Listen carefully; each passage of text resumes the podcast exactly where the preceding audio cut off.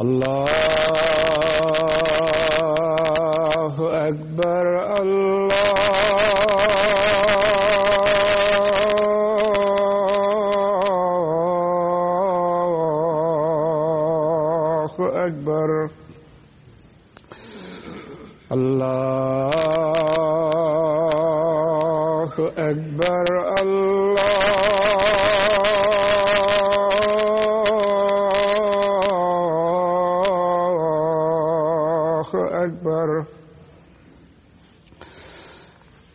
أشهد أن لا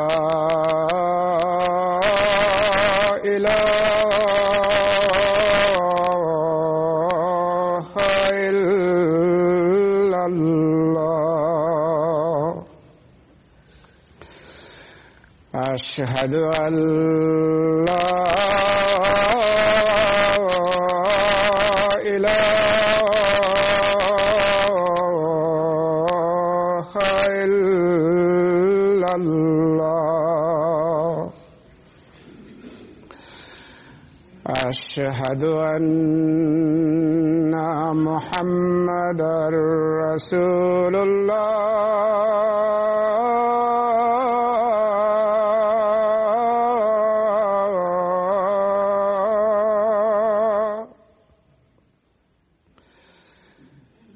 أشهد أن محمد رسول الله.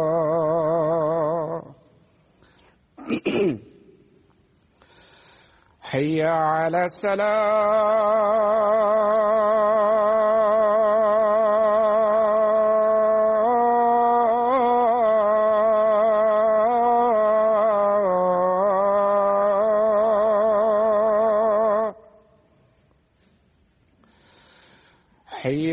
على السلام.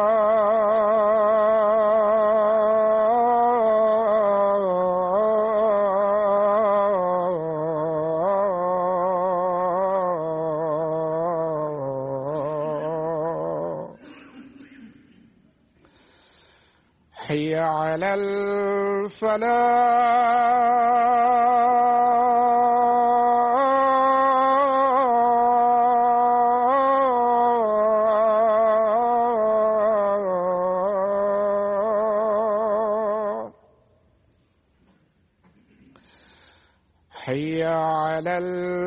فلا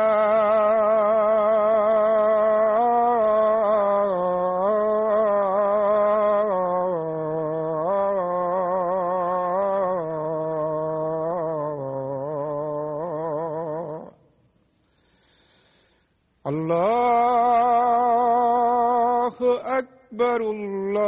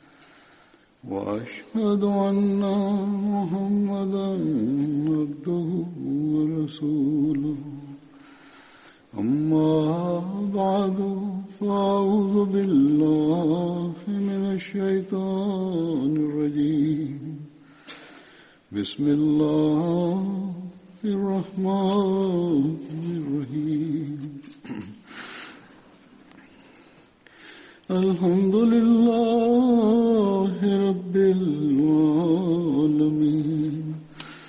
الرحمن الرحيم. مالك يوم الدين. إياك نعبد وإياك نستعين. اهدنا الصراط المستقيم صراط الذين أنعمت عليهم غير المغضوب عليهم ولا الضالين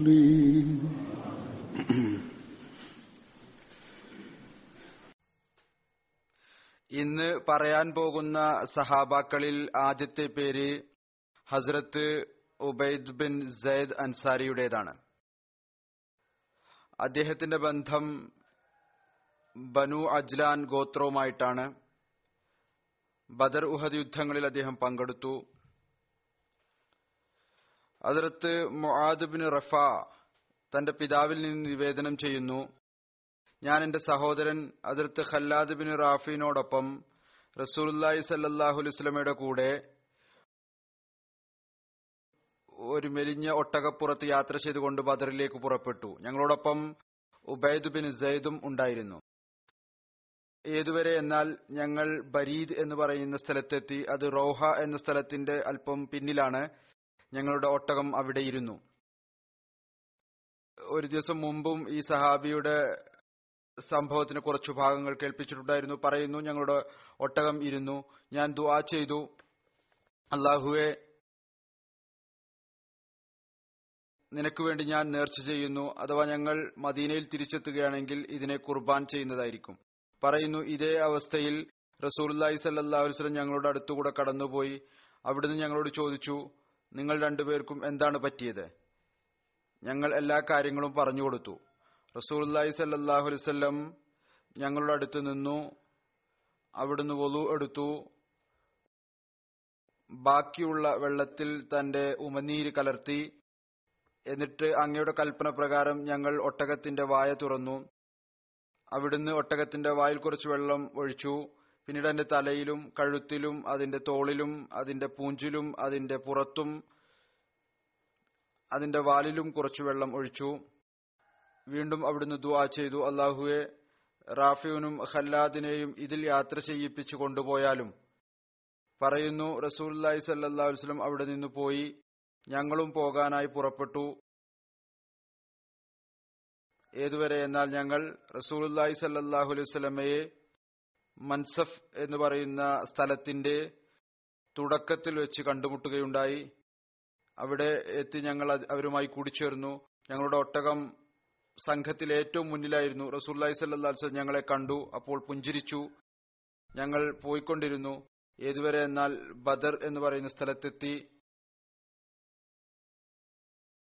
ബദറിൽ നിന്ന് തിരിച്ച് വരുമ്പോൾ ഞങ്ങളുടെ ഒട്ടകം മുസല്ല എന്ന് പറയുന്ന സ്ഥലത്തെത്തിയപ്പോൾ ഇരുന്നു. അപ്പോൾ എന്റെ സഹോദരൻ അതിനെ അറുത്തു അതിന്റെ മാംസം സതക്ക നൽകുകയുണ്ടായി.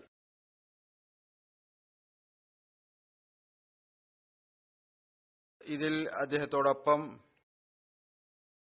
ഇദ്ദേഹവും ഉണ്ടായിരുന്നു അതായത് ഹസ്രത്ത് ഉബൈദ് ബിൻ സായദ്. ഹസ്രത്ത് സാഹിർ ബിൻ ഹറാം അൽ അഷ്ജൈ ഒരു സഹാബിയായിരുന്നു. ഇദ്ദേഹം ബദരി സഹാബിയാണ്. ഇദ്ദേഹത്തിന്റെ ബന്ധം അഷ്ജ ഗോത്രവുമായിട്ടാണ്. ബദർ യുദ്ധത്തിൽ റസൂലി സല്ലാ വസ്ലമയോടൊപ്പം പങ്കെടുത്തു. ഹസ്രത്ത് അനസ് ബിൻ മാലിക്കിൽ നിന്ന് നിവേദനം. ഗ്രാമവാസികളിൽ ഗ്രാമത്തിൽ താമസിക്കുന്ന ആളുകളിൽ ഒരാളുണ്ടായിരുന്നു. അദ്ദേഹത്തിന്റെ പേര് സാഹിദ് എന്നായിരുന്നു. അദ്ദേഹം റസൂലുല്ലാഹി സല്ലാഹു അലുസ്ലമ്മക്കായി ഗ്രാമത്തിൽ നിന്ന് സാധനങ്ങൾ കൊണ്ടുവരുമായിരുന്നു. അദ്ദേഹം തിരിച്ചു പോകുമ്പോൾ റസൂല്ലായി സല്ലാഹു അലുസ്ലമും അദ്ദേഹത്തിന് ഒരുപാട് സാധനങ്ങളും ധനവും നൽകി അദ്ദേഹത്തെ യാത്ര അയക്കുമായിരുന്നു. റസൂല്ലായി സല്ലാ അലുസ്ലം പറയുമായിരുന്നു ഇന്ന സാഹിറൻ ബാദി അത്തന വനഹനു ഹാദിറുഹു. സാഹിർ നമ്മുടെ ഗ്രാമവാസിയായ സുഹൃത്താണ്. നാം അദ്ദേഹത്തിന്റെ നഗരത്തിലെ സുഹൃത്താണ്. റസൂല്ലായി സല്ലാഹു അലൈഹി വസ്ലം അദ്ദേഹത്തോട് സ്നേഹം വെച്ചു പുലർത്തിയിരുന്നു. അതിർത്ത് സാഹിദ് സാധാരണ രൂപഭംഗിയുള്ള ഒരാളായിരുന്നു. ഒരു ദിവസം അപ്രകാരം സംഭവിച്ചു. അതിർത്ത് സാഹിർ മാർക്കറ്റിൽ തന്റെ സാധനം വിറ്റുകൊണ്ടിരിക്കുകയായിരുന്നു. റസൂല്ലായി സല്ലാഹു അലൈഹി വസ്ലം അദ്ദേഹത്തിന്റെ അടുത്തു ചെന്നു. എന്നിട്ട് പിന്നിൽ നിന്ന് തന്റെ നെഞ്ചോട് ചേർത്ത് പിടിച്ചു. ഒരു റിവായത്തിൽ വരുന്നു. റസൂലുള്ളാഹി സല്ലാഹു അലൈഹി വസല്ലം പിന്നിൽ വന്നുകൊണ്ട് അദ്ദേഹത്തിന്റെ കണ്ണ് പൊത്തുകയുണ്ടായി. ഹസരത്ത് സാഹിർ നസൂറിനെ കാണാൻ സാധിച്ചിരുന്നില്ല. പിന്നിൽ ആരാണെന്ന് മനസ്സിലായില്ല. എന്നെ വിടു എന്ന് പറഞ്ഞു. എന്നാൽ അദ്ദേഹം തിരിഞ്ഞു നോക്കിയപ്പോൾ അലൈഹി വസല്ലമയെ കണ്ടു തിരിച്ചറിഞ്ഞു.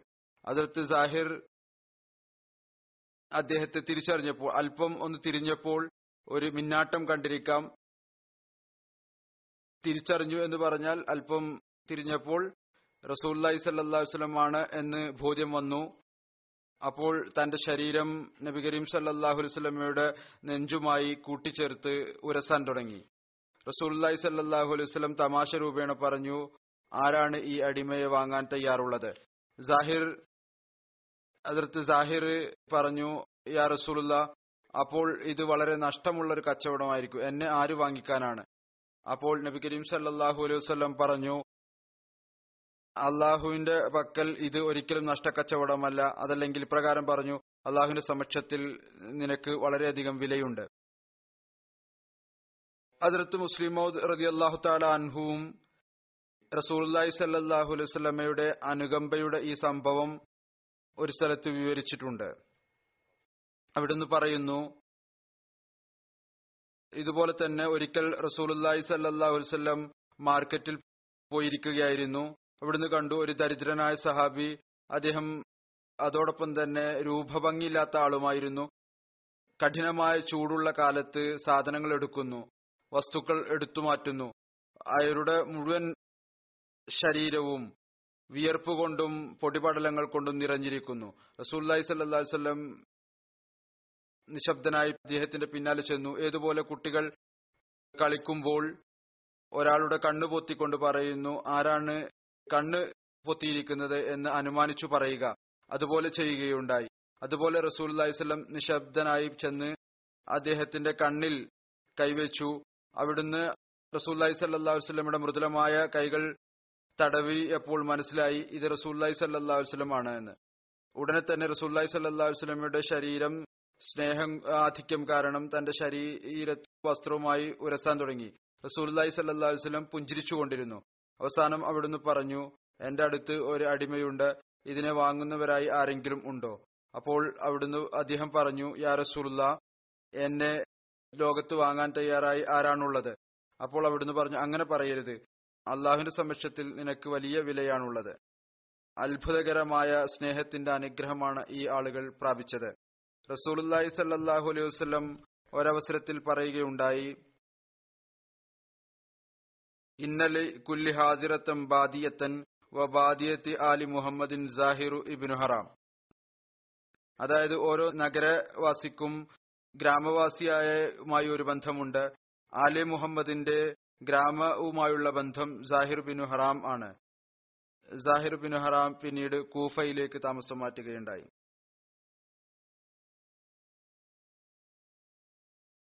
അടുത്ത സഹാബി പറയാൻ പോകുന്നത് അദ്ദേഹത്തിന്റെ പേര് ഹസരത്ത് സൈദ് ബിനു ഖത്താബ് എന്നാണ്.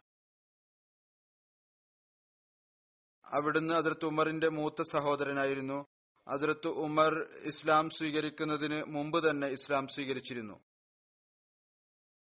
ഇദ്ദേഹം പ്രാരംഭകാലത്ത് ഈജ്രത്ത് ചെയ്ത ആളുകളിൽപ്പെട്ട ആളായിരുന്നു. ബദർ ഉഹദ് ഖന്തക് ഹുദൈബിയ ബയ്യത്തെ റിസ്വാൻ അടക്കം എല്ലാ യുദ്ധങ്ങളിലും റസൂല്ലായി സല്ലാഹു അലൈഹി സ്വലമയോടൊപ്പം പങ്കെടുത്തു. റസൂല്ലായി സല്ലാഹു വസ്ലം അദ്ദേഹത്തിന്റെ സഹോദര ബന്ധം ഹസ്രത്ത് മുആൻ ബിൻ അദിയുമായി നടത്തുകയുണ്ടായി. ഈ രണ്ട് സഹാബാക്കളും യമാമ യുദ്ധത്തിൽ ഷഹീദായി.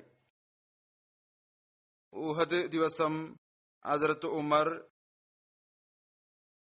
ഹസരത്ത് സൈദിനോട് അള്ളാഹുവിനെ സത്യം ചെയ്തുകൊണ്ട് പറയുകയുണ്ടായി.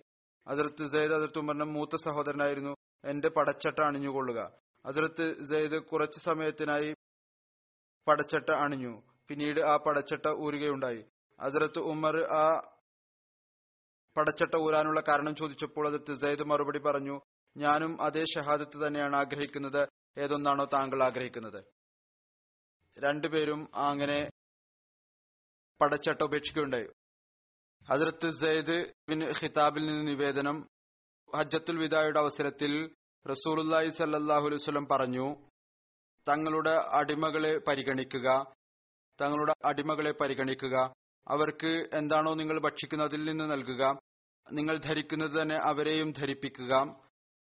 അഥവാ അവരിൽ നിന്ന് എന്തെങ്കിലും തെറ്റ് സംഭവിക്കുകയാണെങ്കിൽ അത് നിങ്ങൾ അവർക്ക് മാപ്പ് നൽകാൻ ആഗ്രഹിക്കുന്നില്ല എങ്കിൽ അള്ളാഹുവിന്റെ ദാസരെ നിങ്ങൾ അവരെ വിൽക്കുക. അവർക്ക് ശിക്ഷ നൽകരുത്. യമാമ യുദ്ധത്തിൽ മുസ്ലിങ്ങളുടെ ചുവടുകൾ തെറ്റിയപ്പോൾ അതിർത്ത് സൈദ് ബിൻ ഖത്താബ് ഉയർന്ന ശബ്ദത്തിൽ വിളിക്കാൻ തുടങ്ങി. ഇപ്രകാരം ദുആ ചെയ്തു. അള്ളാഹുവെ ഞാൻ നിന്നോട് എന്റെ സുഹൃത്തുക്കൾ ഓടിപ്പോകുന്നതിൽ ക്ഷമ ചോദിക്കുന്നു. മുസൈലിമ കസാബിന്റെയും മുഹക്കമ്മ ബിൻ തുഫയിലും ചെയ്തിരിക്കുന്ന പ്രവൃത്തിയിൽ നിന്നിൽ നിന്റെ സമക്ഷത്തിൽ അതിൽ നിന്ന് വിട്ടുനിൽക്കുന്നതായി പ്രഖ്യാപിക്കുന്നു. പിന്നീട് അവിടുന്ന് കൊടി ശക്തമായി പിടിച്ച് ശത്രുക്കളുടെ മുന്നിലേക്ക് കുതിച്ചുകൊണ്ട് തന്റെ വാളുകൊണ്ടുള്ള പ്രാഗൽഭ്യം കാണിക്കാൻ തുടങ്ങി. ഏതുവരെ എന്നാൽ അവിടുന്ന് ഷഹീദായി. അതിർത്ത് സെയ്ദ് ഷഹീദായപ്പോൾ അതിർത്ത് ഉമർ പറയുകയുണ്ടായി അള്ളാഹു സെയ്ദിനോട് കാരുണ്യം ചെയ്യട്ടെ. എന്റെ സഹോദരൻ രണ്ട് നന്മകളിൽ എന്നേക്കാൾ മുൻകടന്നുപോയി. ഒന്ന് ഇസ്ലാം സ്വീകരിക്കുന്ന കാര്യത്തിൽ. മറ്റൊന്ന് എനിക്ക് മുമ്പ് തന്നെ അദ്ദേഹം ഷഹീദാവുകയും ചെയ്തു. ഒരു രൂപായത്തിൽ വന്നിരിക്കുന്നു ഹസരത്ത് ഉമർ മുത്തംബിൻ നുവൈറ തന്റെ സഹോദരൻ മാലിക് ബിൻ നുവൈറയുടെ സ്മരണയിൽ ശോകകാവ്യം ചൊല്ലുന്നതായി കേട്ടപ്പോൾ ഹസരത്ത് ഉമർ പറഞ്ഞു അഥവാ എനിക്കും നിന്നെപ്പോലെ നല്ല കവിതകൾ പറയാൻ അറിയുമായിരുന്നുവെങ്കിൽ ഞാനും എന്റെ സഹോദരൻ ജയദിന്റെ സ്മരണയിൽ ഇതുപോലെ കാവ്യം ചൊല്ലുമായിരുന്നു. ഏതുപോലെ നീ നിന്റെ സഹോദരനെ കുറിച്ച് ചൊല്ലിയോ? അപ്പോൾ മുത്തമ്മിം ബിൻ നുവൈറ പറഞ്ഞു അഥവാ എന്റെ സഹോദരനും അതുപോലെയാണ് ലോകത്ത് നിന്ന് കടന്നുപോയത്. ഏതുപോലെയാണ് താങ്കളുടെ സഹോദരൻ പോയത്? അപ്പോൾ ഞാൻ ഒരിക്കലും തന്നെ അവനെക്കുറിച്ച് ദുഃഖിക്കുമായിരുന്നില്ല. അപ്പോൾ അതിർത്തുമർ പറഞ്ഞു ഇന്നുവരേക്കും ഒരാളും തന്നെ എന്നോട് ഈ വിധത്തിലുള്ള അനുശോചനം പറഞ്ഞിട്ടില്ല ഏതുപോലെ താങ്കൾ പറഞ്ഞുവോ? ഈ സംഭവത്തിന്റെ മറ്റൊരു വിശദീകരണം നിവേദനത്തിൽ കാണാൻ സാധിക്കും. അതിർത്ത് ഉമർ അതിർ മുത്തമ്മിം ബിൻ വൈറയോട് പറഞ്ഞു നിനക്ക് നിന്റെ സഹോദരന്റെ കാര്യത്തിൽ എത്രമാത്രം കഠിനമായ ദുഃഖമാണുള്ളത്. അദ്ദേഹം തന്റെ ഒരു കണ്ണിലേക്ക് ആംഗ്യം കാണിച്ചുകൊണ്ട് പറഞ്ഞു എന്റെ ഈ കണ്ണ് ഈ ദുഃഖം കൊണ്ടാണ് പാഴായിപ്പോയത്. ഞാൻ എന്റെ നല്ല കണ്ണുകൊണ്ട് ഇത്രമാത്രം കരഞ്ഞു. രോഗബാധിതമായ കണ്ണും കണ്ണുനീർ ഒഴുക്കുന്നതിൽ അതിനെ സഹായിച്ചു. അതിർത്തുമർ പറഞ്ഞു ഇത് അത്രമാത്രം കഠിനമായ ദുഃഖമാണ്. ആരും തന്നെ തന്റെ മരണപ്പെട്ടവർക്ക് വേണ്ടി ഇത്രമാത്രം കഠിനമായ ദുഃഖം പ്രകടിപ്പിച്ചിട്ടുണ്ടായിരിക്കുകയില്ല. ഇത് അതിർത്ത് ഉമർ പറഞ്ഞു. പിന്നീട് അതിർത്ത് ഉമർ പറഞ്ഞു അള്ളാഹു സെയ്ദ് ബിൻ ഖിതാബിനോട് കാരുണ്യം ചെയ്യുമാറട്ടെ അഥവാ എനിക്ക് കവിത ചൊല്ലാൻ കഴിവുണ്ടായിരുന്നുവെങ്കിൽ ഞാനും തീർച്ചയായും അതിർത്ത് സൈദിനെ കുറിച്ച് അതുപോലെ കരയുമായിരുന്നു. ഏതുപോലെ നീ നിന്റെ സഹോദരനെ കുറിച്ച് കരയുന്നുവോ? അതിർത്ത് മുത്തമ്മിം പറഞ്ഞു ഓ അമീറുൽ മുഅ്മിനീൻ അഥവാ എന്റെ സഹോദരൻ യമാമ യുദ്ധത്തിൽ അതുപോലെ ഷഹീദായിരുന്നുവെങ്കിൽ ഏതുപോലെയാണോ താങ്കളുടെ സഹോദരൻ ഷഹീദായത്? ഞാൻ ഒരിക്കലും തന്നെ അദ്ദേഹത്തെ കുറിച്ച് കരയുമായിരുന്നില്ല. ഈ കാര്യം അതിർത്തുമന്റെ ഹൃദയത്തിൽ തട്ടി.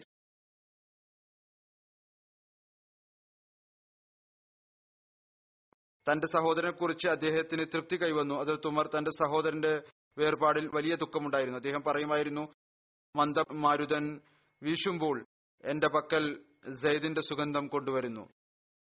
മുസൈലിമ കദ്ദാബിന്റെ സുഹൃത്തുക്കളിൽ റജാൻ ബിൻ ഉൻഫുവ അതിർത്ത് സെയ്ദിന്റെ കൈകൾ കൊണ്ടാണ് വധിക്കപ്പെട്ടത്.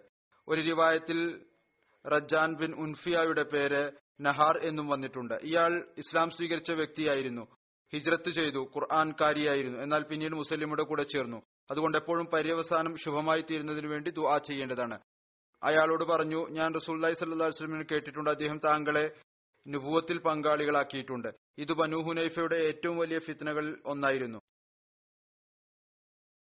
അതിർത്ത് അബൂഹുറൈറയിൽ നിന്ന് നിവേദനം ഞാൻ റസൂൽ സല്ലാസ്ലമിയുടെ കൂടെ ഒരു സംഘത്തോടൊപ്പം ഇരിക്കുകയായിരുന്നു. ഞങ്ങളോടൊപ്പം റജാൻ ബിൻ ഉൻഫോയും ഉണ്ടായിരുന്നു. റസൂൽ തിരുമേനി സല്ലാസ്ലം പറഞ്ഞു നിങ്ങളിൽ ഒരാളുണ്ട്. അയാളുടെ താടി ഉഹദ് പർവതത്തിന് തുല്യമായ അഗ്നിയിൽ ആയിരിക്കും. അതായത് അയാൾ അഗ്നിയിലായിരിക്കും. അയാൾ ഒരു സമുദായത്തെ വഴിപിഴപ്പിക്കും. പിന്നീട് ഞാനും റജാൻ ബിൻ ഉൻഫയും ബാക്കിയായി. ഞാൻ എപ്പോഴും ഇതിനെക്കുറിച്ച് ഭയപ്പെടുമായിരുന്നു. ഏതുവരെ എന്നാൽ റജാൻ ബിൻ ഉൻഫുവ മുസൈലിമ കദാബിനോടൊപ്പം കൂടി അങ്ങനെ അയാൾ മറ്റേയാളുടെ നുപൂവത്തിന് സഖ്യം വഹിച്ചു. ഈ റജാൻ ബിൻ ഉഫ യമാമ യുദ്ധ വധിക്കപ്പെട്ടു. അതിർത്ത് സയ്യിദ് ബിൻ ഖിതാബ് അയാളെ വധിച്ചു. അതിർത്ത് സയ്യിദ് ബിൻ ഖിതാബിനെ അബു മറിയം അൽ ഹൻഫിയ ആണ് ഷഹീദാക്കിയത്. ഹസരത്ത് ഉമർ ഒരിക്കൽ അബു മറിയമിനോട് അദ്ദേഹം ഇസ്ലാം സ്വീകരിച്ചു കഴിഞ്ഞപ്പോൾ ചോദിച്ചു നീ സയ്യിദിനെ ഷഹീദാക്കിയിരുന്നോ?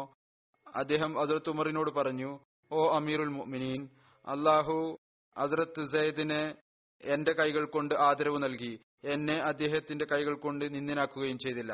ഹസ്രത്ത് ഉമർ അബു മറിയമിനോട് പറഞ്ഞു നിന്റെ അഭിപ്രായത്തിൽ ആ ദിവസം യമാമ യുദ്ധത്തിൽ മുസ്ലിങ്ങൾ നിങ്ങളുടെ എത്ര ആളുകളെ വധിച്ചിട്ടുണ്ടായിരിക്കും?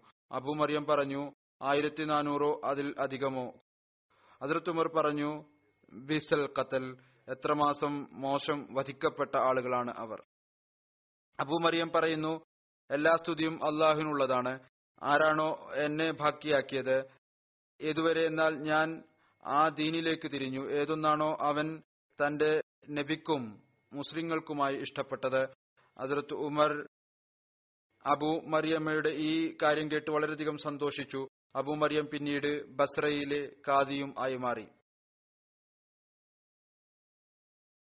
അടുത്ത സഹാബി ആണ് അദ്ദേഹത്തിന്റെ പേര് അസ്രത്ത് ഉബാദ ബിൻ ഖഷ്ഖാഷ് എന്നാണ്.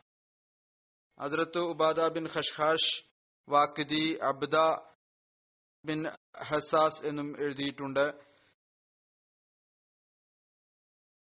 ഇബിൻ മന്ദ അദ്ദേഹത്തിന്റെ പേര് ഉബാദ ബിൻ ഹഷ്ഹാഷ് അംബരി എന്നാണ് വിവരിച്ചിരിക്കുന്നത്. ബലീസ് ഗോത്രവുമായിട്ടായിരുന്നു ഇദ്ദേഹത്തിന്റെ ബന്ധം. ഹസ്രത് മുജറസ് ബിൻ സിയാദിന്റെ പിതൃ സഹോദരനായിരുന്നു അദ്ദേഹത്തിന്റെ മാതാവിന്റെ ഭാഗത്തിന് സഹോദരനായിരുന്നു. അബൂ സാലിമിന്റെ സഖ്യകക്ഷിയായിരുന്നു. അസ്രത്ത് ഉബാദ ബിൻ ഖഷ്ഖാഷ് ബദർ യുദ്ധത്തിൽ പങ്കെടുത്തു. കയസുബിനു സാഹിബിനെ ബദർ യുദ്ധത്തിൽ അവിടുന്ന് തടവിലാക്കുകയുണ്ടായി. അസരത്ത് ഉബാദ ബിൻ ഖഷ്ഖാഷ് ഊഹദ് ദിവസം ഷഹീദായി. അസരത്ത് ഉമാൻ ബിൻ മാലിക് അസരത്ത് മുജറസ് ബിൻ സിയാദ് എന്നിവരോടൊപ്പം ഒരു കബറിൽ അദ്ദേഹത്തെ കബറടക്കുകയും ചെയ്തു. അടുത്ത സഹാബിയുടെ പേര് അസരത്ത് അബ്ദുല്ല ബിൻ ജദ് എന്നാണ്. അദ്ദേഹത്തിന്റെ പിതാവിന്റെ പേര് ജദ് ബിൻ കേസ് എന്നായിരുന്നു. അയാളുടെ സ്ഥാനപ്പേര് അബു വഹബ് എന്നായിരുന്നു. അദ്ദേഹത്തിന്റെ ബന്ധം ബനു സലമ ഗോത്രവുമായിട്ടായിരുന്നു. അത് അൻസാറുകളുടെ ഒരു ഗോത്രം ആയിരുന്നു. അതിർത്ത് മുവാദ് ബിൻ ജബൽ മാതാവിന്റെ ഭാഗത്തു നിന്നും അദ്ദേഹത്തിന്റെ സഹോദരനായിരുന്നു. അതിർത്ത് Abdullah bin Jad Badr Uhud യുദ്ധങ്ങളിൽ പങ്കെടുത്തു. തബൂക്ക് യുദ്ധത്തിന്റെ അവസരത്തിൽ റസൂൽ തിരുമേനി സല്ലാഹു അലൈഹി വസ്ലം ഹസ്രത്ത് അബ്ദുല്ല ബിൻ ജദ്ദിന്റെ പിതാവ് അബൂ വഹബിനോട് പറയുകയുണ്ടായി അബൂ വഹബ് ഈ വർഷം ഞങ്ങളോടൊപ്പം യുദ്ധത്തിന് താങ്കൾ പുറപ്പെടുകയില്ലേ? അബൂ വഹബ് പറഞ്ഞു താങ്കൾ എനിക്ക് അനുവാദം നൽകിയാലും എന്നെ കുഴപ്പത്തിൽ അകപ്പെടുത്തരുത്. എനിക്ക് പോകാൻ സാധ്യമല്ല. എന്റെ സമൂഹത്തിനറിയാം. റസൂൽ തിരുമേനി സല്ലാസ്യുടെ മുമ്പിൽ അയാൾ പറഞ്ഞ ഒഴിവ് കഴിവ് അത്ഭുതകരമായ ഒഴിവഴിവാണ്. എന്റെ സമൂഹത്തിനറിയാം ഞാൻ സ്ത്രീകളെ വളരെയധികം ഇഷ്ടപ്പെടുന്നു. അഥവാ ഞാൻ ബനു അസ്ഫർ അതായത് റോമക്കാരുടെ സ്ത്രീകളെ കണ്ടാൽ എനിക്ക് സ്വയം നിയന്ത്രിക്കാൻ സാധിക്കുകയില്ല. റസൂൽ തിരുമേനി സല്ലാഹു അലൈഹി വസ്ലം അയാളിൽ നിന്ന് മുഖം തിരിച്ചുകൊണ്ട് അയാൾക്ക് അനുവാദം നൽകി. ശരി ഒഴിവുകഴിവ് പറയുകയാണ്. അവധി നൽകി പോകേണ്ടതില്ല. അതിർത്ത് അബ്ദുല്ല ബിൻ ജദ് തന്റെ പിതാവിന്റെ അടുത്തു വന്നു. അദ്ദേഹത്തിന് ഇതറിയാൻ കഴിഞ്ഞപ്പോൾ. പിന്നീട് തന്റെ പിതാവിനോട് പറഞ്ഞു താങ്കൾ റസൂൽ തിരുമേനി സല്ലാ വസ്ലമിയുടെ വാക്കുകൾ എന്തിനാണ് നിരാകരിച്ചത്? അള്ളാഹുവാണ് സത്യം. താങ്കൾ ബനു സലമയിൽ ഏറ്റവും വലിയ ധനികനാണ്. ഇന്ന് അവസരമാണ് ഇതിൽ ഭാഗവാക്കാവുക. താങ്കൾ സ്വയം യുദ്ധത്തിനു വേണ്ടി ഇറങ്ങുന്നില്ല. ആർക്കെങ്കിലും യാത്രാവാഹനം ഒരുക്കി നൽകുകയും ചെയ്യുന്നില്ല.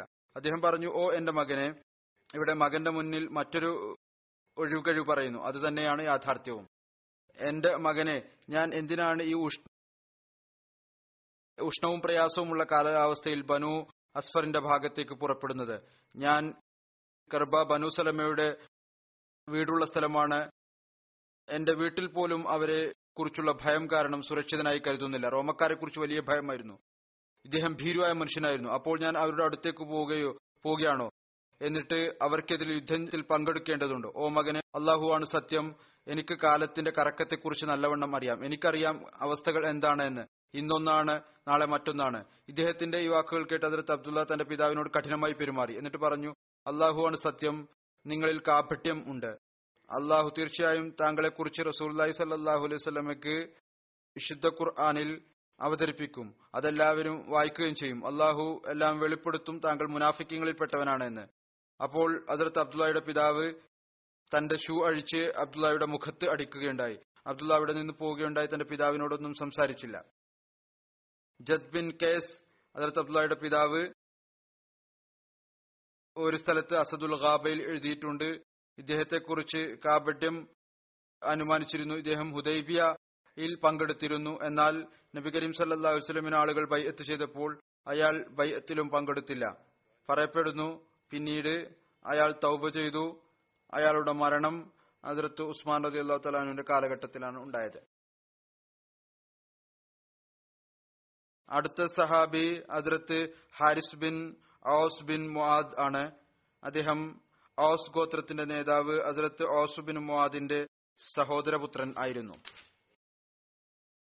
ബദർ ഉഹദ് യുദ്ധങ്ങളിൽ പങ്കെടുത്തു. ഇദ്ദേഹത്തെക്കുറിച്ച് പറയുന്നു ഇരുപത്തിയെട്ടാമത്തെ വയസ്സിൽ ഉഹദ് യുദ്ധത്തിൽ വെച്ച് ഷഹീദായി. എന്നാൽ ചില മറ്റു റിവായത്തുകളിൽ നിന്ന് ഇതറിയാൻ സാധിക്കുന്നു. അവിടുന്ന് ഉഹദ് യുദ്ധത്തിൽ ഷഹീദായിരുന്നില്ല. അതിർത്ത് ആയിഷ തലാൻഹ വിവരിക്കുന്നു ഞാൻ ഉഹദ് യുദ്ധത്തിന്റെ അവസരത്തിൽ ആളുകളുടെ കാൽപ്പാടുകൾ നോക്കിക്കൊണ്ട് പുറപ്പെട്ടു. ഞാൻ എന്റെ പിന്നിൽ ഭൂമിയിൽ ചവിട്ടടി ശബ്ദം കേട്ടു. തിരിഞ്ഞു നോക്കുമ്പോൾ അതിർത്ത് സയദബിൻ മഹാദ് ആയിരുന്നു. അദ്ദേഹത്തിന്റെ സഹോദരപുത്രൻ ആരിസ് ബിൻ ഔസും അദ്ദേഹത്തിന്റെ കൂടെ ഉണ്ടായിരുന്നു. അദ്ദേഹം തന്റെ പരിച ഉയർത്തിപ്പിടിച്ചിരുന്നു. ഈ റിവായത്ത് ഈ കാര്യത്തിനുള്ള തെളിവ് കൂടിയാണ് അദ്ദേഹം ഉഹദിന് ശേഷവും ജീവിച്ചിരുന്നിട്ടുണ്ട്. അതിർത്ത് ഹാരിസിനെ കുറിച്ച് വിവരിക്കപ്പെടുന്നു. അദ്ദേഹം അവരിൽ ഉൾപ്പെട്ടിരുന്നു. ആരാണോ കബുബിന് അഷറഫിനെ വധിച്ചത്. ഈ ആക്രമത്തിനിടയ്ക്ക് അങ്ങയുടെ കാലുകളിൽ മുറിവ് പറ്റി രക്തം ഒഴുകാൻ തുടങ്ങി. സഹാബാക്കൾ അങ്ങയെ എടുത്ത് റസൂൽ തിരുമേനി സല്ലാ വസ്ലമിയുടെ പക്കൽ കൊണ്ടുവന്നു. കഅബുബിൻ അഷ്റഫ് ആ വ്യക്തിയായിരുന്നു. അയാൾ കരാറിൽ ഏർപ്പെടുകയും മദീനയിലെ നേതാക്കളിൽപ്പെട്ട ആളായിരുന്നു. റസൂൽ തിരുമേനി സല്ലാസ്ലിനെ കരാറിൽ ഉൾപ്പെട്ടിരുന്നു. എന്നാൽ പിന്നീട് ഇയാൾ ഫിത്തിനെ പ്രചരിപ്പിക്കാൻ തുടങ്ങി. അയാളെ വധിക്കാൻ റസൂല്ലായി സല്ലാസ്ലിന് കൽപ്പന നൽകി.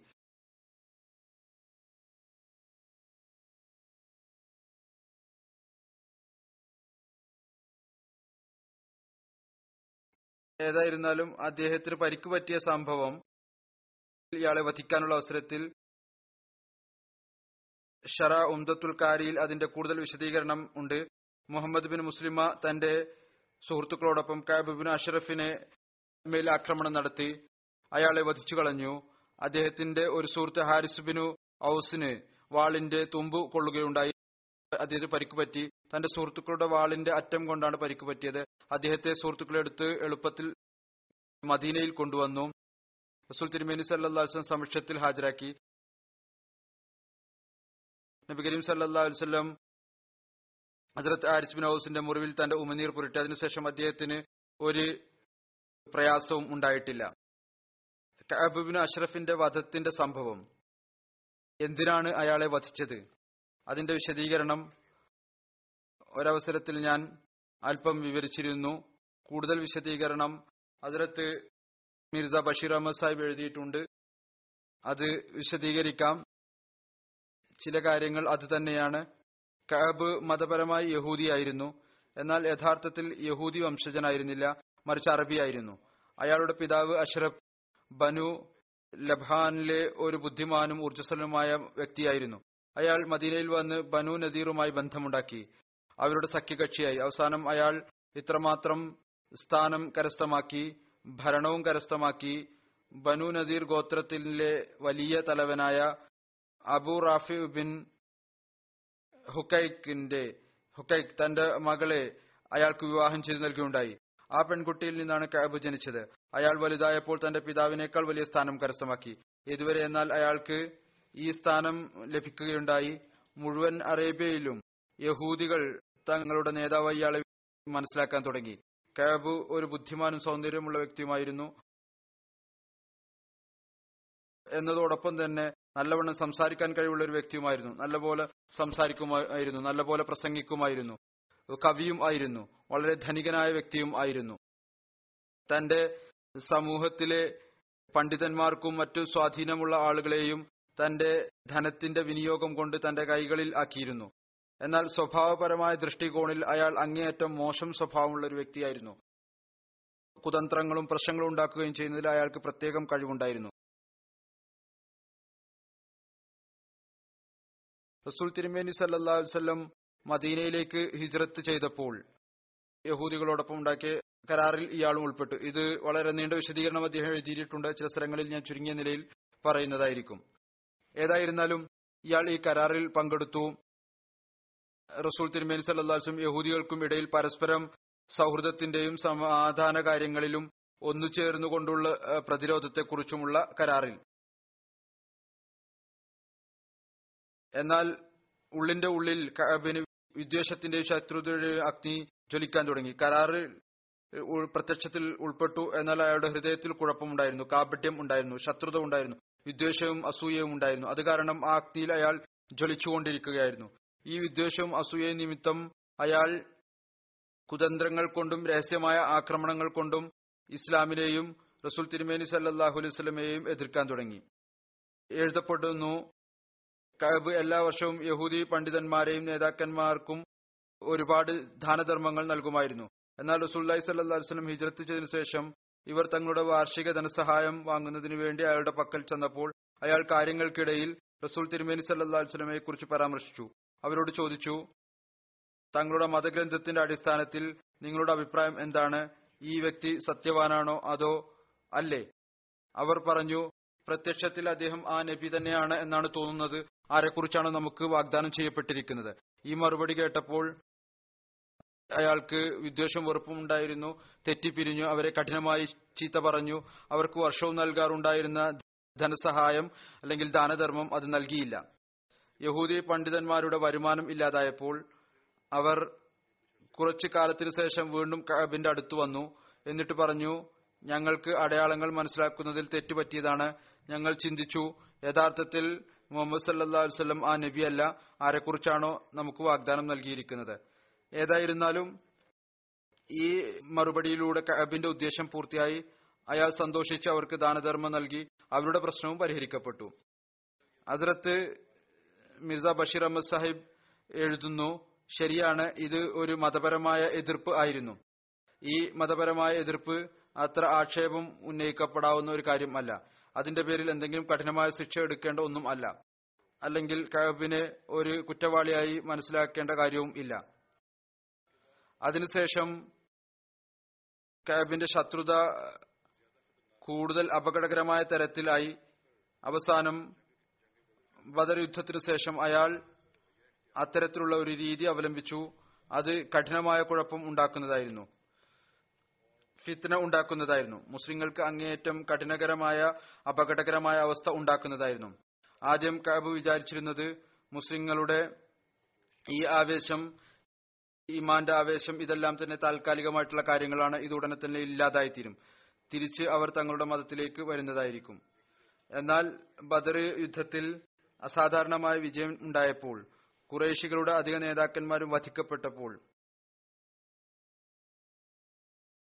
അയാൾക്ക് വ്യാകുലത ഉണ്ടായി.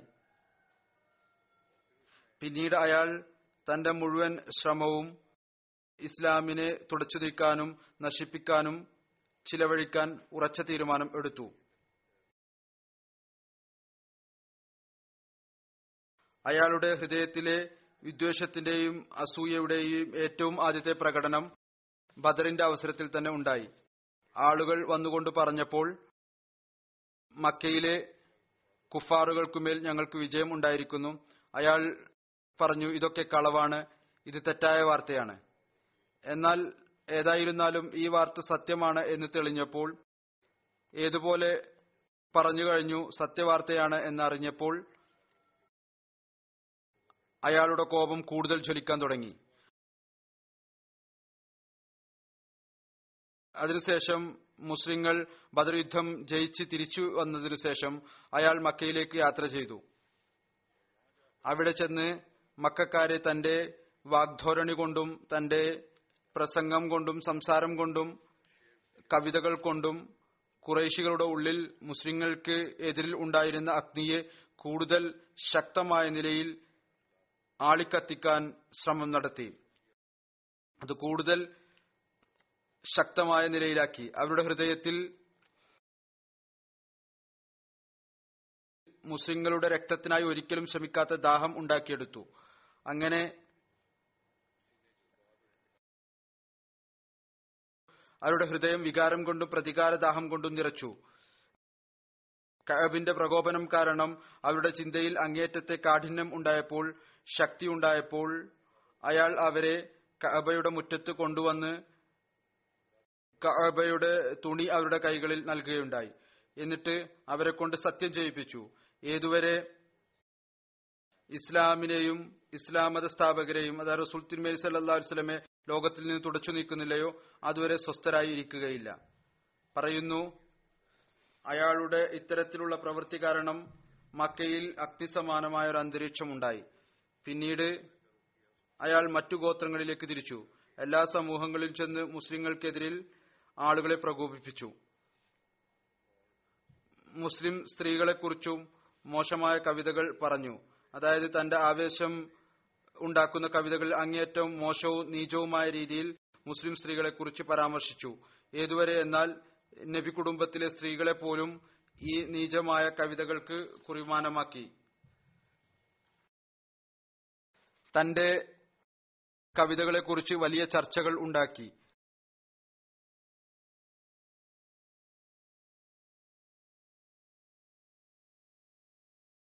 അയാൾ അതിന്റെ പരിധി ഇത്രമാത്രം ലംഘിച്ചു. റസൂല്ലായി സല്ലാസ്ലം തിരുമേനിയെ വധിക്കാനുള്ള ശ്രമം നടത്തി. അങ്ങനെ ഏതെങ്കിലും ഭക്ഷണത്തിനോ മറ്റോ വീട്ടിലേക്ക് ക്ഷണിച്ച ഏതാനും യഹൂദി യുവാക്കളെ കൊണ്ട് റസൂല്ലായി സല്ലാ വസ്ലമെ വധിക്കാനുള്ള തന്ത്രം ഉണ്ടാക്കി. എന്നാൽ അള്ളാഹുവിന്റെ അനുഗ്രഹം കൊണ്ട് സമയത്ത് കാര്യം അറിയാൻ സാധിച്ചു.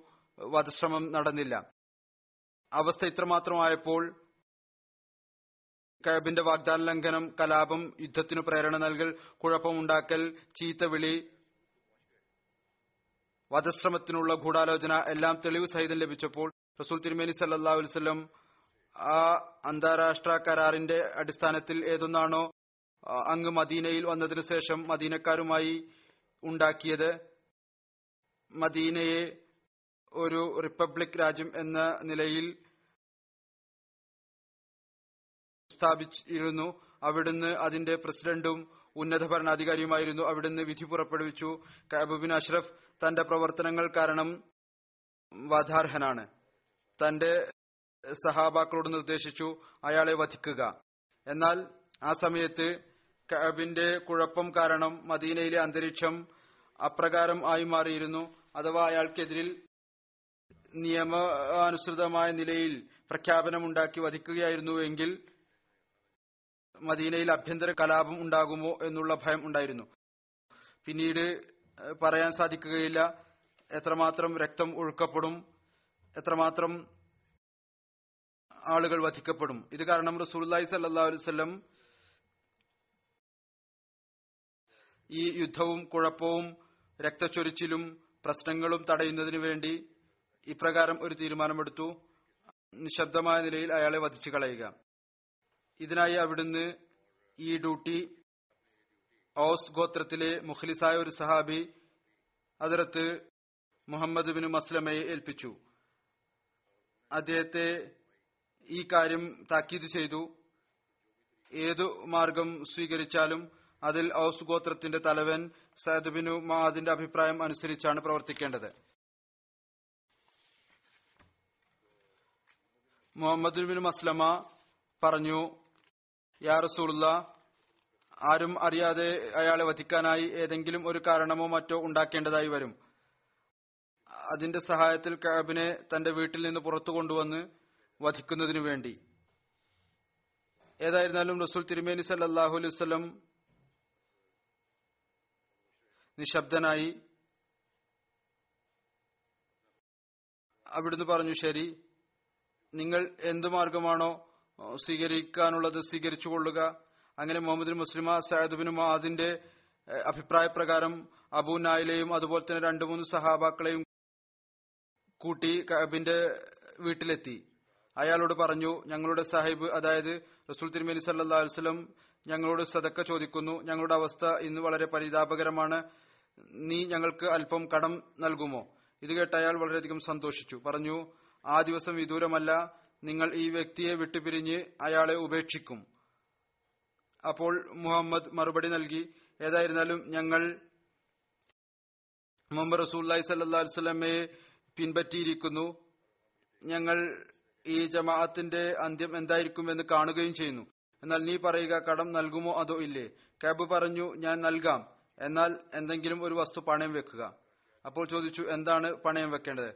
അപ്പോൾ ആ നീചനായ വ്യക്തി പറഞ്ഞു ആദ്യം പറഞ്ഞ കാര്യം നിങ്ങളുടെ സ്ത്രീകളെ പണയം വെക്കുക എന്റെ പക്കൽ പണയം വെക്കുക എന്നാണ്. അവർക്ക് വലിയ കോപം വന്നു. നിന്നെ പോലുള്ള ആളുടെ പക്കൽ ഞങ്ങൾ ഞങ്ങളുടെ സ്ത്രീകളെ എങ്ങനെ പണയം വെക്കാനാണ്? അയാൾ പറഞ്ഞു എന്നാൽ ആൺമക്കളെ വെക്കുക. അവർ പറഞ്ഞു ഇതും സാധ്യമല്ല. ഞങ്ങൾ മുഴുവൻ അറേബ്യയുടെയും കുത്തുവാക്കേറ്റുവാങ്ങാൻ തയ്യാറല്ല. അഥവാ നീ കാരുണ്യം കാണിക്കുകയാണെങ്കിൽ ഞങ്ങളുടെ ആയുധം നിന്റെ അടുത്ത് പണയം വെക്കാം. കഅബ് ഈ കാര്യം അംഗീകരിച്ചു. മുഹമ്മദ് ബിൻ മസ്ലമയും അദ്ദേഹത്തിന്റെ കൂട്ടുകാരും രാത്രിയിൽ വരാം എന്ന് പറഞ്ഞു തിരിച്ചുപോയി. രാത്രിയായപ്പോൾ ഇവർ തുറന്ന നിലയിൽ തങ്ങളുടെ ആയുധവുമായി വന്നു. അയാളെ വിളിച്ചു വീട്ടിൽ നിന്ന് പുറത്തു കൊണ്ടുവന്നു. അയാളെ പിടിച്ചുകെട്ടി വധിച്ചു കളഞ്ഞു.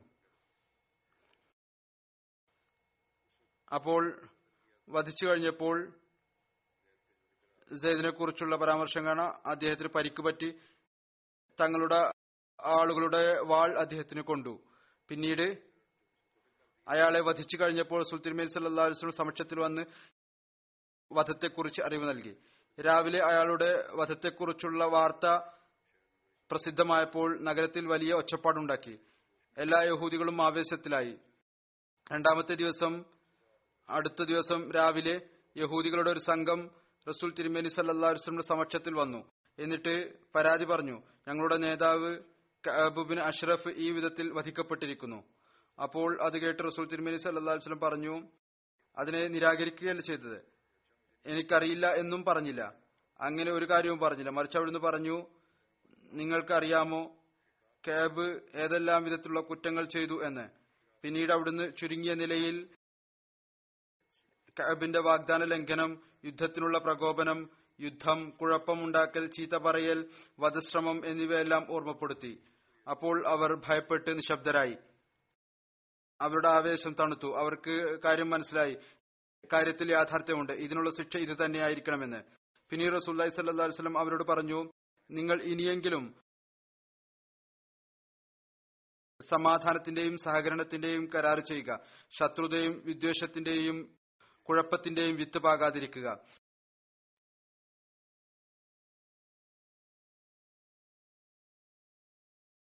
അങ്ങനെ യഹൂദികളുടെ തൃപ്തിയോടുകൂടി ഭാവിയിലേക്കായി ഒരു പുതിയ കരാർ എഴുതപ്പെട്ടു. യഹൂദികളും മുസ്ലിങ്ങളും കൂടെ സമാധാനത്തോടുകൂടി കുഴപ്പത്തിൽ നിന്നും ഫിത്രയുടെ മാർഗത്തിൽ നിന്നും വിട്ടുനിൽക്കുന്നതുമായി ബന്ധപ്പെട്ട പുതിയ കരാറിൽ ഏർപ്പെട്ടു. ഈ കരാർ അതിർത്ത് അലി റലി അള്ളാഹു ഉത്തരവാദിത്വത്തിൽ ഏൽപ്പിച്ചു.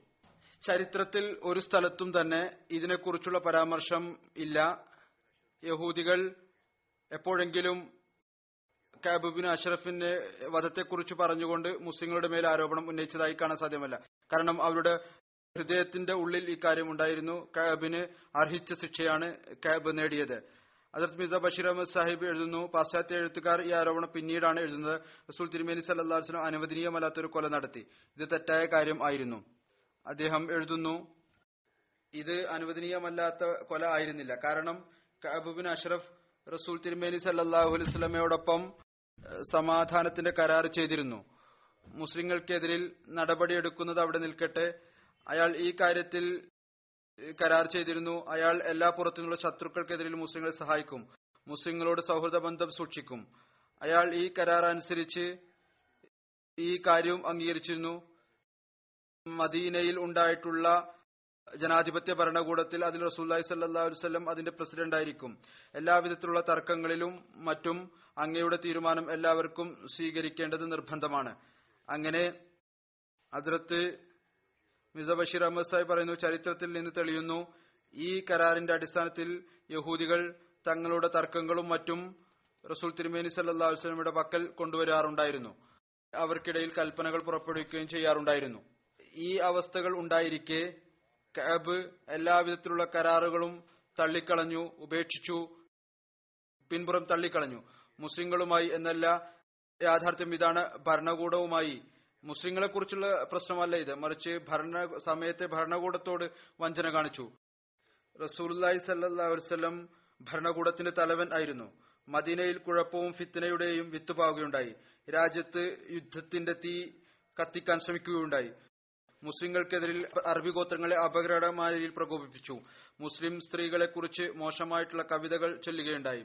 റസൂല്ലായി സല്ലാ വസ്ലം വധിക്കാനുള്ള ഗൂഢാലോചന നടത്തുകയുണ്ടായി. ഈ എല്ലാ കാര്യങ്ങളും ഇത്തരത്തിലുള്ള അവസ്ഥയിലാണ് ഇത് ചെയ്തത്. മുസ്ലിങ്ങൾ മുമ്പ് തന്നെ നാലു ഭാഗത്തു നിന്നും പ്രശ്നങ്ങളിൽ അകപ്പെട്ട് കിടക്കുകയായിരുന്നു. അവർക്ക് വളരെ പ്രയാസകരമായ അവസ്ഥകൾ ഉണ്ടാക്കുകയുണ്ടായി. ഈ അവസ്ഥയിൽ കാബുവിന്റെ കുറ്റവാ എന്ന് പറയുന്നത് ഒരുപാട് കുറ്റങ്ങളുടെ ഒരു സമ്മേളനം എന്ന് മാത്രമല്ല അയാൾക്കെതിരിൽ ഒരു നടപടി എടുക്കേണ്ടതല്ലാത്ത കുറ്റം ആയിരുന്നില്ല. അതുകൊണ്ട് തന്നെ അയാൾക്കെതിരിൽ നടപടി എടുക്കുകയുണ്ടായി. ഈ ചുവട് വെക്കുകയുണ്ടായി. ഹസരത് മിർസ ബഷീർ അഹമ്മദ് സാഹിബ് എഴുതുന്നു ഇന്ന് സാംസ്കാരികർ എന്ന് പറയുന്ന രാജ്യങ്ങളിൽ പോലും കലാപത്തിനും അതേപോലെ തന്നെ വാഗ്ദാന ലംഘനത്തിനും യുദ്ധത്തിന് പ്രകോപനം ഉണ്ടാക്കുന്നതിനും വധശ്രമത്തിന് ഗൂഢാലോചന ചെയ്യുക മുതലായ കുറ്റങ്ങൾക്ക് കുറ്റവാളികൾക്ക് വധശിക്ഷയാണ് നൽകുന്നത്. അപ്പോൾ പിന്നെ ആക്ഷേപത്തിന് എന്തർത്ഥമാണുള്ളത്? പിന്നീട് രണ്ടാമത്തെ കാര്യം എന്ന് പറയുന്നത് വധിച്ച മാർഗമാണ്. അയാളെ എന്തുകൊണ്ടാണ് രാത്രി നിശബ്ദമായ നിലയിൽ വധിച്ചത്? ഇതിനെക്കുറിച്ച് പറയുന്നു ഇത് ഓർത്തിരിക്കേണ്ടാണ് അറബികളിൽ ഒരു സുസ്ഥിരമായ ഭരണകൂടം ഉണ്ടായിരുന്നില്ല. ഒരു തലവൻ ഉണ്ടായിരുന്നു. എന്നാൽ അദ്ദേഹത്തിന്റെ തീരുമാനമാണ് ഉണ്ടായിരുന്നത്. എന്നിരുന്നാലും ഓരോ വ്യക്തിയും ഓരോ ഗോത്രവും സ്വതന്ത്രവും സ്വയം പര്യാപ്തരുമായിരുന്നു. അഥവാ അവർ സ്വയം അവരുടെ കാര്യങ്ങൾ ചെയ്യേണ്ടതുണ്ടെങ്കിൽ മൊത്തത്തിലുള്ള തീരുമാനം ഉണ്ടാകണമെങ്കിൽ റസൂല്ലായി സല്ലാ വസ്ലം തിരുമയുടെ അടുത്ത് വരുമായിരുന്നു. ഇനി സ്വന്തം നിലയിൽ ഓരോ ഗോത്രത്തിനും ചെയ്യണമെന്നുണ്ടെങ്കിൽ അവരങ്ങനെ ചെയ്യാറുണ്ടായിരുന്നു. അത്തരം അവസരത്തിൽ ഏത് കോടതിയാണ് ഉണ്ടായിരുന്നത്? കാബിനെതിരെ ഒരു കേസ് കൊടുത്തുകൊണ്ട് വിധി പുറപ്പെടുക്കുന്നതിന് വേണ്ടി. അങ്ങനെ വധത്തിനുള്ള കൽപ്പന പുറപ്പെടുവിക്കുന്നതിന് വേണ്ടി. യഹൂദികളുടെ അടുത്താണ് പരാതി പറയുന്നതെങ്കിൽ യഹൂദികളുടെ നേതാവായിരുന്നു അയാൾ. മുസ്ലിങ്ങളോട് സ്വയം അവർ വഞ്ചന കാണിച്ചിരുന്നു. അതുകൊണ്ട് തന്നെ ഫിത്തനകൾ ഉണ്ടാക്കിയിരുന്നു. അതുകൊണ്ട് യഹൂദികളുടെ അടുത്ത് പോവുക എന്ന് പറയുന്ന ചോദ്യത്തിന് തന്നെ പ്രസക്തിയില്ല. സുലൈം അഫ്വാൻ എന്നീ ഗോത്രങ്ങളോട് ചോദിക്കുകയാണെങ്കിൽ അവർ കഴിഞ്ഞ രണ്ടു മൂന്ന് മാസങ്ങൾക്കിടയിൽ തന്നെ നാലഞ്ചു പ്രാവശ്യം മദീനയെ രാത്രിയിൽ ആക്രമിക്കാൻ ശ്രമം നടത്തുകയുണ്ടായി. അവരിൽ നിന്നും അതുകൊണ്ട് നീതി ലഭിക്കുമെന്ന് പ്രതീക്ഷിക്കാൻ സാധ്യമല്ല. അപ്പോൾ അവിടുന്ന് എഴുതുന്നു ആ സമയത്തെ അവസ്ഥ നോക്കുക. എന്നിട്ട് ചിന്തിക്കുക മുസ്ലിങ്ങൾക്ക് അതല്ലാതെ മറ്റെന്ത് മാർഗമാണ് ഉണ്ടായിരുന്നത്? ഒരാൾ ഇത്തരത്തിൽ പ്രകോപനവും യുദ്ധത്തിനുള്ള പ്രേരണയും കുഴപ്പവും വധശ്രമവും നടത്തുന്നത് കാരണം ജീവിതം പ്രശ്നമാവുകയും രാജ്യത്ത് സമാധാനം നശിക്കുകയും ചെയ്യുമ്പോൾ അയാളെ സുരക്ഷിതമായി നോക്കിക്കൊണ്ട് അവസരം പാർത്തുകൊണ്ട് അയാളെ വധിച്ചു കളയുക എന്നല്ലാതെ മറ്റ് എന്ത് മാർഗമാണുള്ളത്? കാരണം ഇത് വളരെ മെച്ചപ്പെട്ട ഒരു കാര്യമാണ്. വളരെ കുഴപ്പമുള്ള ഒരാളെ വധിക്കുകയും അതിലൂടെ ഒരുപാട് രാജ്യത്തിലെ സമാധാനം ആഗ്രഹിക്കുന്ന പൗരന്മാരുടെ ജീവൻ രക്ഷിക്കുകയും രാജ്യത്തിന്റെ സമാധാനം രക്ഷിക്കുക എന്നുള്ളത്. അള്ളാഹും ഇത് തന്നെയാണ് പറയുന്നത്. ഫിത്ന എന്ന് പറയുന്നത് വധത്തേക്കാൾ വലുതാണ്. ഏതായിരുന്നാലും ഈ കരാറിന്റെ അടിസ്ഥാനത്തിൽ മുസ്ലിങ്ങൾക്കും യഹൂദികൾക്കും ഇടയിലുണ്ടായ കരാർ റസൂല്ലായി സല്ലാ ഒരു സാധാരണ പൗരനായിരുന്നില്ല. മറിച്ച് ആ ഭരണകൂടത്തിന്റെ പ്രസിഡന്റ് ആയിരുന്നു. ഏതൊന്നാണോ മദീനയിൽ സ്ഥാപിതമായിരുന്നത്. അങ്ങയ്ക്ക് ഈ അധികാരം നൽകുന്നു. എല്ലാ പ്രശ്നങ്ങളും രാഷ്ട്രീയമായിട്ടുള്ള കാര്യങ്ങളിലും എന്ത് തീരുമാനമാണോ എടുക്കാനുള്ളത് അത് എടുത്തുകൊള്ളുക. രാജ്യത്തിന്റെ സമാധാനത്തെ മുൻനിർത്തിക്കൊണ്ട് ഫിത്ന ഉണ്ടാക്കിയത് കാരണം അയാളെ വധാർഹനായി അവിടെ നിശ്ചയിച്ചുവെങ്കിൽ അത് അത്ര വലിയ കാര്യമായിരുന്നില്ല. അതുകൊണ്ട് ആയിരത്തി മുന്നൂറ് വർഷങ്ങൾക്ക് ശേഷം ഇസ്ലാമിന്റെ പേരിൽ ആക്ഷേപം ഉന്നയിക്കുന്നവരുടെ ആരോപണം തികച്ചും നിരർത്ഥകമാണ്. അന്നത്തെ യഹൂദികൾ അങ്ങയുടെ കാര്യത്തിൽ ഒരിക്കലും ഒരാരോപണം ഉന്നയിച്ചിട്ടില്ല. ഒരിക്കലും ആരോപണം ഉന്നയിച്ചിട്ടില്ല. ഇത്ര ദീർഘമാല കാലമായിട്ടും. ഇതായിരുന്നു അവസ്ഥ. ഏതായിരുന്നാലും ഇതിൽ അതിർത്ത് സയ്യിദിനെ കുറിച്ചുള്ള പരാമർശമാണ് നടന്നിരുന്നത്. ഈ വധത്തിൽ അദ്ദേഹം ഉൾപ്പെട്ടിരുന്നു. ആ ടീമിൽ അതിനായി നിയോഗിച്ചയച്ച ടീമിൽ അദ്ദേഹം ഉണ്ടായിരുന്നു. റസൂല്ലായി സല്ലാ വസ്ലമിലും ഇസ്ലാമിലുമുള്ള ആരോപണം തീവ്രവാദത്തിന്റെ ആരോപണവും തെറ്റാണ്. അയാൾക്ക് ഇതിനുള്ള യോഗ്യത ഉണ്ടായിരുന്നു. അയാൾക്ക് ശിക്ഷ ലഭിക്കുന്നതിന് റസൂല്ലായി സല്ലാ വസ്ലം ഭരണകൂടത്തിന്റെ തലവൻ എന്ന നിലയിൽ അയാൾക്ക് ശിക്ഷ നൽകുകയാണ് ഉണ്ടായിരുന്നത്. ഇന്ന് ഈ സംഭവത്തോടുകൂടി നിർത്തുന്നു. അള്ളാഹു എപ്പോഴും ഇസ്ലാമിനെയും ഇത്തരത്തിലുള്ള ഫിത്തനകളിൽ നിന്ന് സുരക്ഷിതമാക്കി വെക്കട്ടെ ഇന്ന് മുസ്ലിങ്ങളുടെ അവസ്ഥ ഇത് തന്നെയാണ്. പഴയ കാര്യങ്ങളിൽ നിന്നും ചരിത്രത്തിൽ നിന്നും ഇവർ പാഠം ഉൾക്കൊള്ളുന്നതിന് പകരം സ്വയം ഫിത്തനയിൽ അകപ്പെട്ടിരിക്കുകയാണ്. ഫിത്തനക്ക് കാരണമായിക്കൊണ്ടിരിക്കുകയാണ് ഭരണകൂടത്തിലും ത്തിനുള്ളിലും മുസ്ലിം ഭരണകൂടത്തിനുള്ളിലും. അള്ളാഹു ഇസ്ലാമിനെ ഈ ഫിത്നകളിൽ നിന്ന് രക്ഷപ്പെടുത്തുമാറാട്ടെ ഈ കാലഘട്ടത്തിൽ അള്ളാഹു നിയോഗിച്ചിരിക്കുന്ന മാർഗദർശകനെ ആരാണോ ഇസ്ലാമിന്റെ പുനരുജ്ജീവനത്തിനു വേണ്ടി വന്നിരിക്കുന്നത് അദ്ദേഹത്തെ സ്വീകരിക്കുന്നതിനുള്ള തൗഫീക്ക് നൽകുകയും ചെയ്യുമാറാകട്ടെ.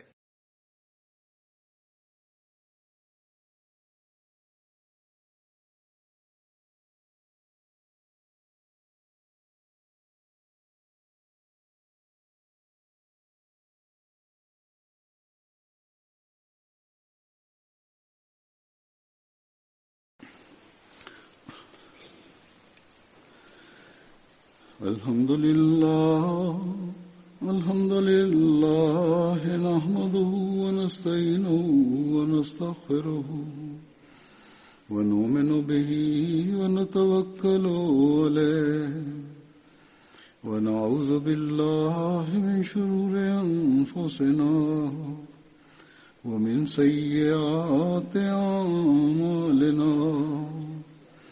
من يهده الله فلا مضل له ومن يضلل فلا هادي له.